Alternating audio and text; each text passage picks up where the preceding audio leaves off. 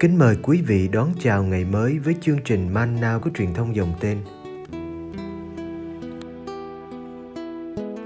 Chương trình hôm nay gồm có những mục sau. Trước hết là lời Chúa và suy niệm, kế đến là hạnh các thánh, và cuối cùng là tông đồ cầu nguyện. Bây giờ kính mời quý vị cùng theo dõi chương trình.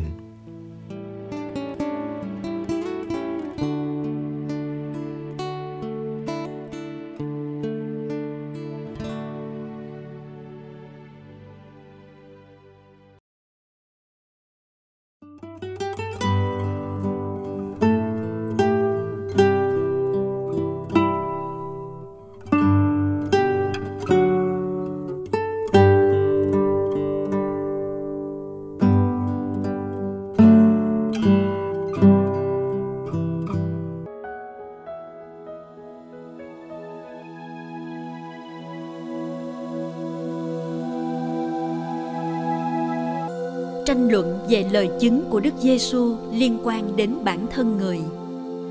Gio-an chương 8. Đức Giê-xu lại nói với họ: Tôi ra đi, các ông sẽ tìm tôi và các ông sẽ mang tội mình mà chết. Nơi tôi đi, các ông không thể đến được. Người Do Thái mới nói: Ông ấy sẽ tự tử hay sao mà lại nói: Nơi tôi đi, các ông không thể đến được. Người bảo họ: Các ông bởi hạ giới, còn tôi bởi thượng giới. Các ông thuộc về thế gian này, còn tôi không thuộc về thế gian này. Tôi đã nói với các ông là các ông sẽ mang tội lỗi mình mà chết. Thật vậy, nếu các ông không tin là tôi hằng hữu, các ông sẽ mang tội lỗi mình mà chết. Họ liền hỏi người: Ông là ai? Đức Giê-xu đáp: Hoàn toàn đúng như tôi vừa nói với các ông đó. Tôi còn có nhiều điều phải nói và xét đoán về các ông, nhưng Đấng đã sai tôi là Đấng chân thật. Còn tôi nói lại cho thế gian những điều tôi đã nghe người nói. Họ không hiểu là Đức Giê-xu nói với họ về Chúa Cha. Người bảo họ: Khi các ông dương cao con người lên, bấy giờ các ông sẽ biết là tôi hằng hữu, và biết tôi không tự mình làm bất cứ điều gì, nhưng Chúa Cha đã dạy tôi thế nào thì tôi nói như vậy. Đấng đã sai tôi vẫn ở với tôi. Người không để tôi cô độc, vì tôi hằng làm những điều đẹp ý người. Khi Đức Giê-xu nói thế thì có nhiều kẻ tin vào người.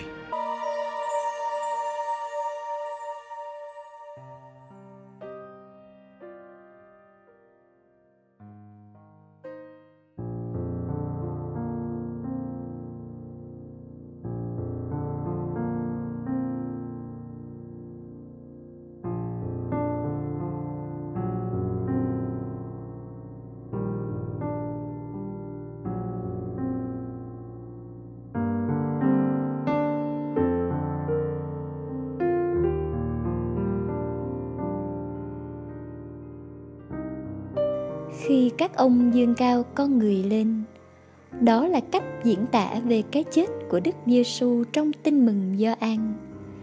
Cái chết trên thập giá đúng là một sự dương cao nhục nhã, đau đớn.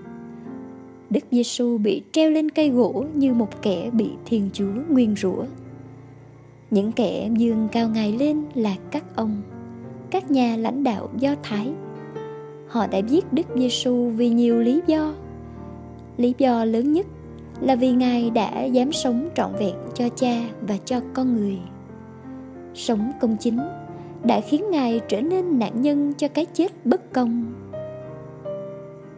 Cái chết của Đức Giê-xu gắn kết Ngài với muôn triệu cái chết khác của những người vô tội trong suốt dòng lịch sử.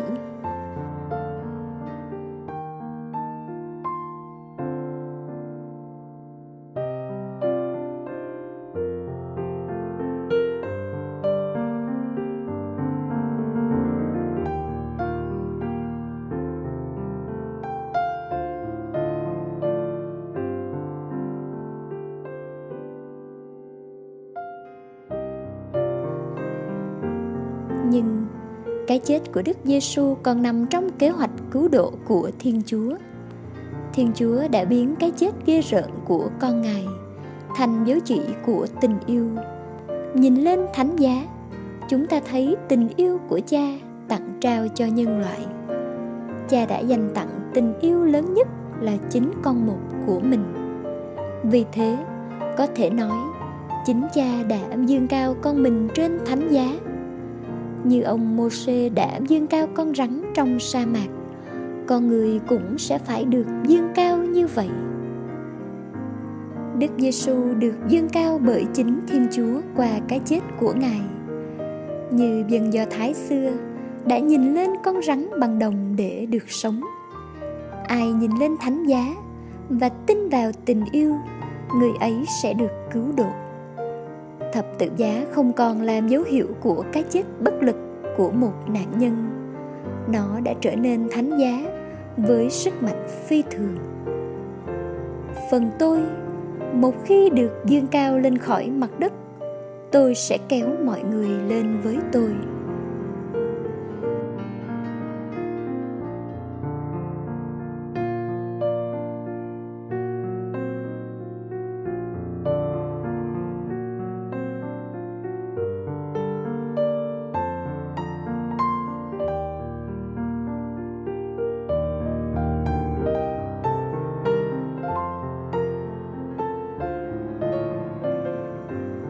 Qua việc dương cao này, sức thu hút mạnh mẽ của thánh giá được bày tỏ. Cả nhân loại được nâng lên khỏi cái nặng nề tội lỗi của chính mình. Đấng chịu đóng đinh vẫn lôi kéo cả vũ trụ này mãi cho đến tận thế. Cuối cùng, có thể nói chính Đức Giê-xu đã tự dương cao mình trên thánh giá. Mạng sống của tôi không ai lấy đi được, nhưng chính tôi tự ý hy sinh mạng sống mình. Cái chết là kết quả tất yếu của một cuộc sống dám để Cha chi phối trọn vẹn. Tôi không tự mình làm bất cứ điều gì. Chúa Cha dạy tôi thế nào thì tôi nói như vậy. Tôi luôn luôn làm những điều đẹp ý Người.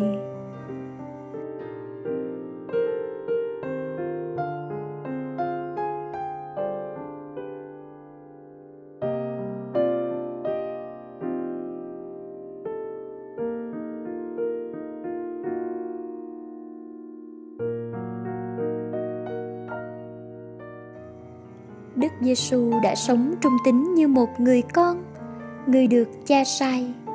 Cha lúc nào cũng ở với Ngài, nên Ngài không biết đến cô đơn.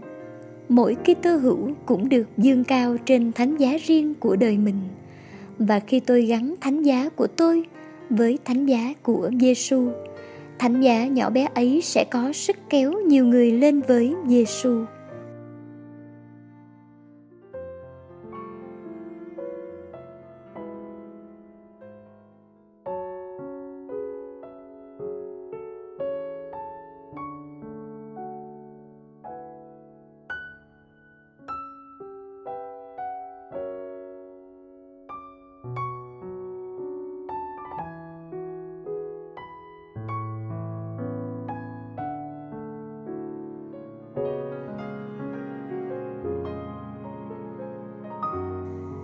Cầu nguyện. Lạy Cha, xin ban cho con điều khó hơn cả, đó là nhận ra thánh giá của con Cha trong mọi nỗi khổ đau của đời con, và ơn bước theo con Cha trên đường thánh giá bao lâu tùy ý Cha định liệu. Xin đừng để con trở nên chua chát, nhưng được trưởng thành nhờ đón nhận đau khổ với sự kiên nhẫn quảng đại, nhân từ và lòng khát khao nóng bỏng có ngày sẽ được ở nơi không còn khổ đau. Ngày đó, Cha sẽ lau khô mọi giọt lệ của những người đã yêu mến Cha, đã tin vào tình yêu Cha giữa nỗi thống khổ, tin vào ánh sáng của Cha giữa đêm đen.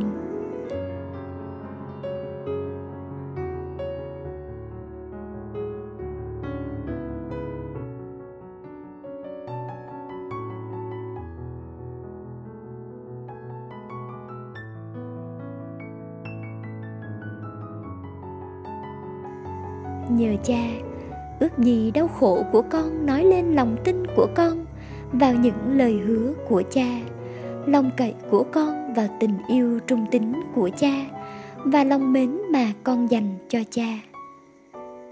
Lạy Cha, xin cho con yêu Cha hơn yêu bản thân và yêu Cha chỉ vì Cha, chứ không mong phần thưởng.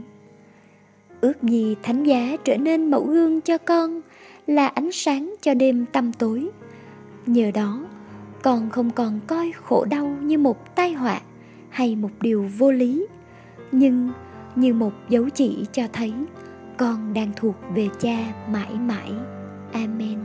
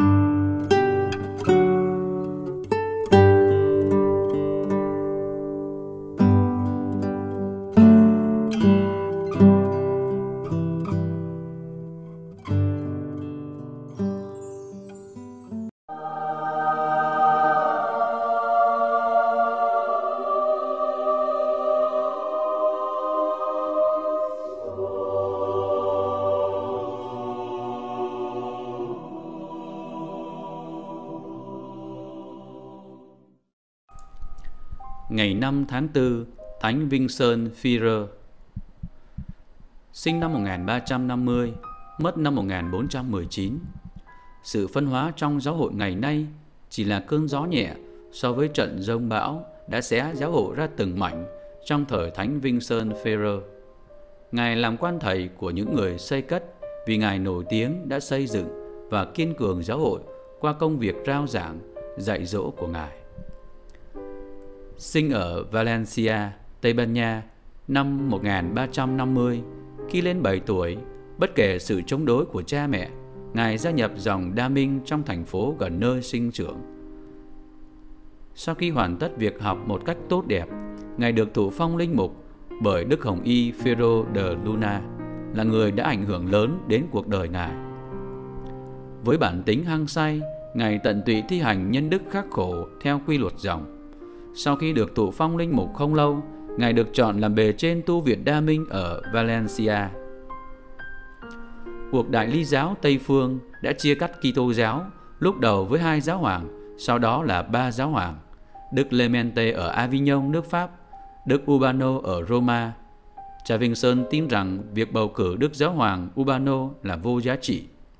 Mặc dù Thánh Catarina ở Siena là người hỗ trợ Đức Giáo hoàng Roma, trong thời gian phục vụ Đức Hồng Y de Luna, cha Vinh Sơn thuyết phục người Tây Ban Nha theo Đức Clemente, và khi Đức Clemente từ trần, Đức Hồng Y de Luna được bầu làm giáo hoàng ở Avignon và lấy tên là Benedicto thứ 13. Cha Vinh Sơn được Đức Benedicto triệu về làm việc trong tòa ân giải tối cao và là trưởng điện tông tòa. Nhưng vị giáo hoàng ở Avignon không chịu từ chức, trong khi tất cả các ứng viên trong mật nghị Hồng Y đều thề như vậy. Và Đức Benedicto vẫn ngoan cố bất kể sự ruồng bỏ của vua nước Pháp và hầu hết các Hồng Y. Cha Vinh Sơn vỡ mộng và lâm bệnh nặng, nhưng sau cùng Ngài đã đảm nhận công việc rao giảng Đức Kitô cho thế giới, dù rằng bất cứ sự canh tân nào trong giáo hội thời ấy đều tùy thuộc vào việc hàn gắn sự ly giáo. Là một người có tài rao giảng và hăng say, Ngài dành 20 năm sau cùng của cuộc đời để loan truyền tin mừng ở Tây Ban Nha, Pháp, Thụy Điển, Hà Lan và vùng Lombardy, nhấn mạnh đến nhu cầu sám hối và khuyên nhủ mọi người hãy lo sợ ngày phán xét. Ngài có tên là Thiên Thần của sự phán xét. Vào những năm 1408 và năm 1415, Ngài cố gắng nhưng không thành công trong việc thuyết phục người bạn cũ của Ngài từ chức. Sau cùng, cha Vinh Sơn phải kết luận rằng Đức Benedicto không phải là giáo hoàng thật. Mặc dù đang bệnh nặng, cha Vinh Sơn đã lên tòa giảng trước một giáo đoàn mà chính Đức Benedicto trừ sự và mạnh mẽ tố giác người đã tấn phong chức linh mục cho Ngài. Từ đó trở đi, Đức Benedicto bỏ trốn, để lại sau lưng những người trước đây đã hỗ trợ mình. Cha Vinh Sơn sống cho đến ngày được chứng kiến sự chấm dứt ly giáo với việc bầu cử tân giáo hoàng là Đức Martin thứ 5. Cha từ trần ngày 5 tháng 4 năm 1419 tại Vannes, Bretagne và được phong thánh do Đức Calisto II năm 1458. Lời bàn. Sự chia cắt trong giáo hội thời Thánh Vinh Sơn Ferrer quả thật là một tai họa. 36 năm trường với hai người đứng đầu, chúng ta không thể tưởng tượng được điều gì sẽ xảy ra cho giáo hội ngày nay nếu trong một thời gian dài như vậy, một nửa theo các giáo hoàng ở Roma và một nửa khác theo số giáo hoàng chính thức, tỉ như ở Rio de Janeiro. Quả thật đó là một phép lạ khi thời gian lụt bại ấy với những tảng đá kiêu ngạo và ngu dốt, đầy tham vọng đã kéo dài không lâu. Chúng ta tin rằng chân lý thì hùng mạnh và sẽ thắng thế, mặc dù đôi khi phải mất một thời gian.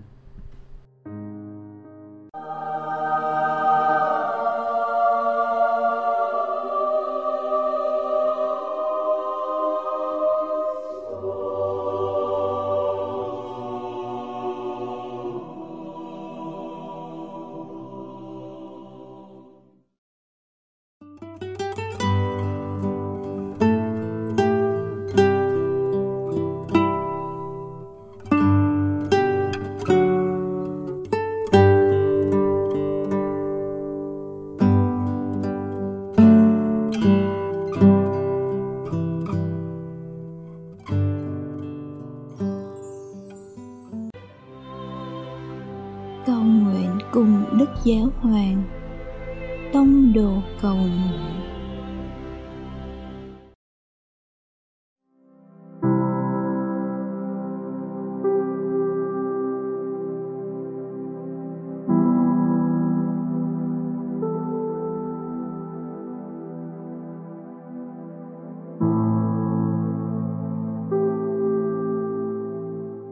Cùng Chúa Giê-xu buổi sáng.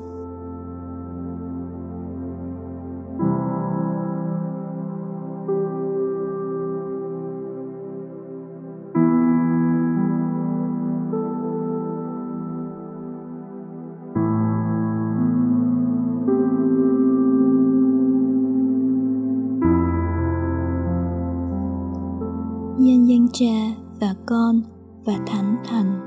Amen.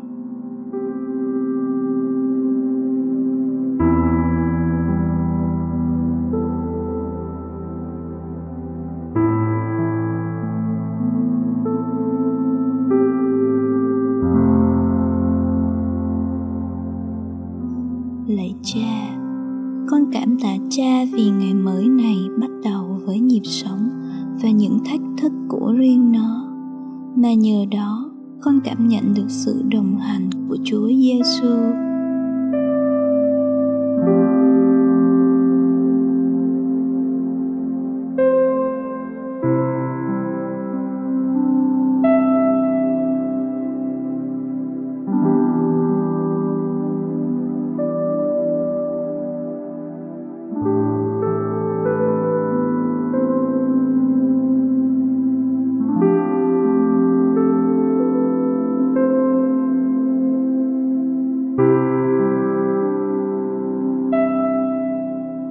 Đấng đã sai tôi vẫn ở với tôi, Người không để tôi cô độc, vì tôi hằng làm những điều đẹp ý Người.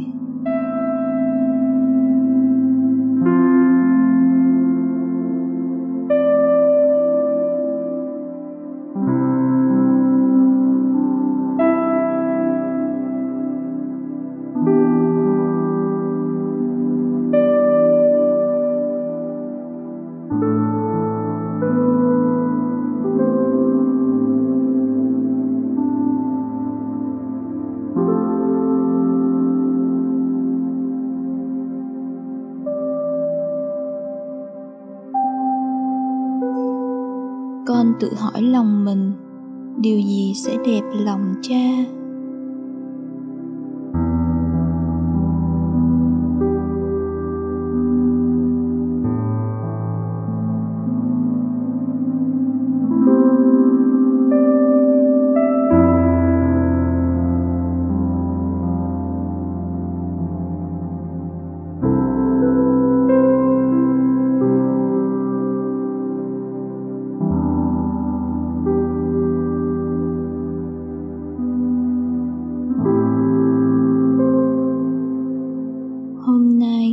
con sẽ thực hiện những gì người đã yêu cầu nơi con.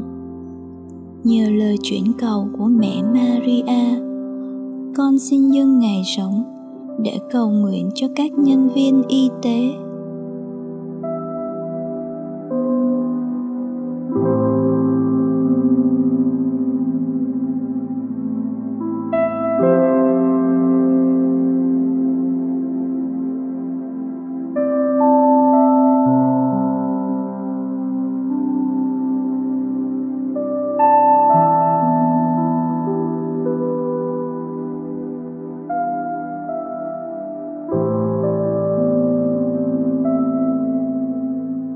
Lạy Cha chúng con ở trên trời, chúng con nguyện danh Cha cả sáng.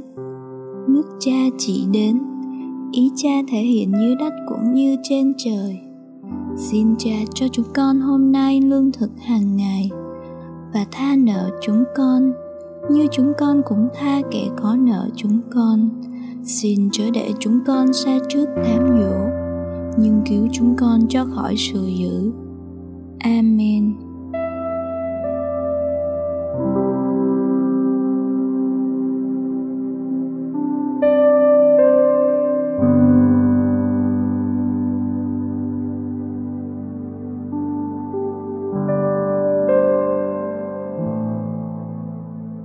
Nhân danh Cha và Con và Thánh Thần.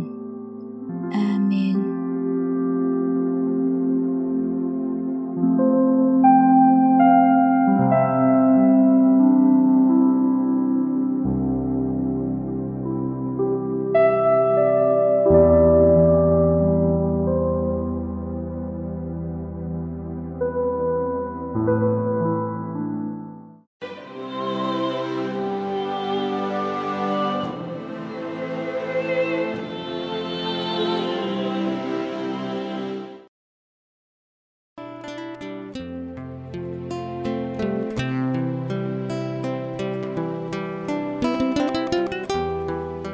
Cảm ơn quý vị đã theo dõi chương trình. Kính chúc quý vị một ngày mới tràn đầy niềm vui và ân sủng của Chúa và mẹ Maria.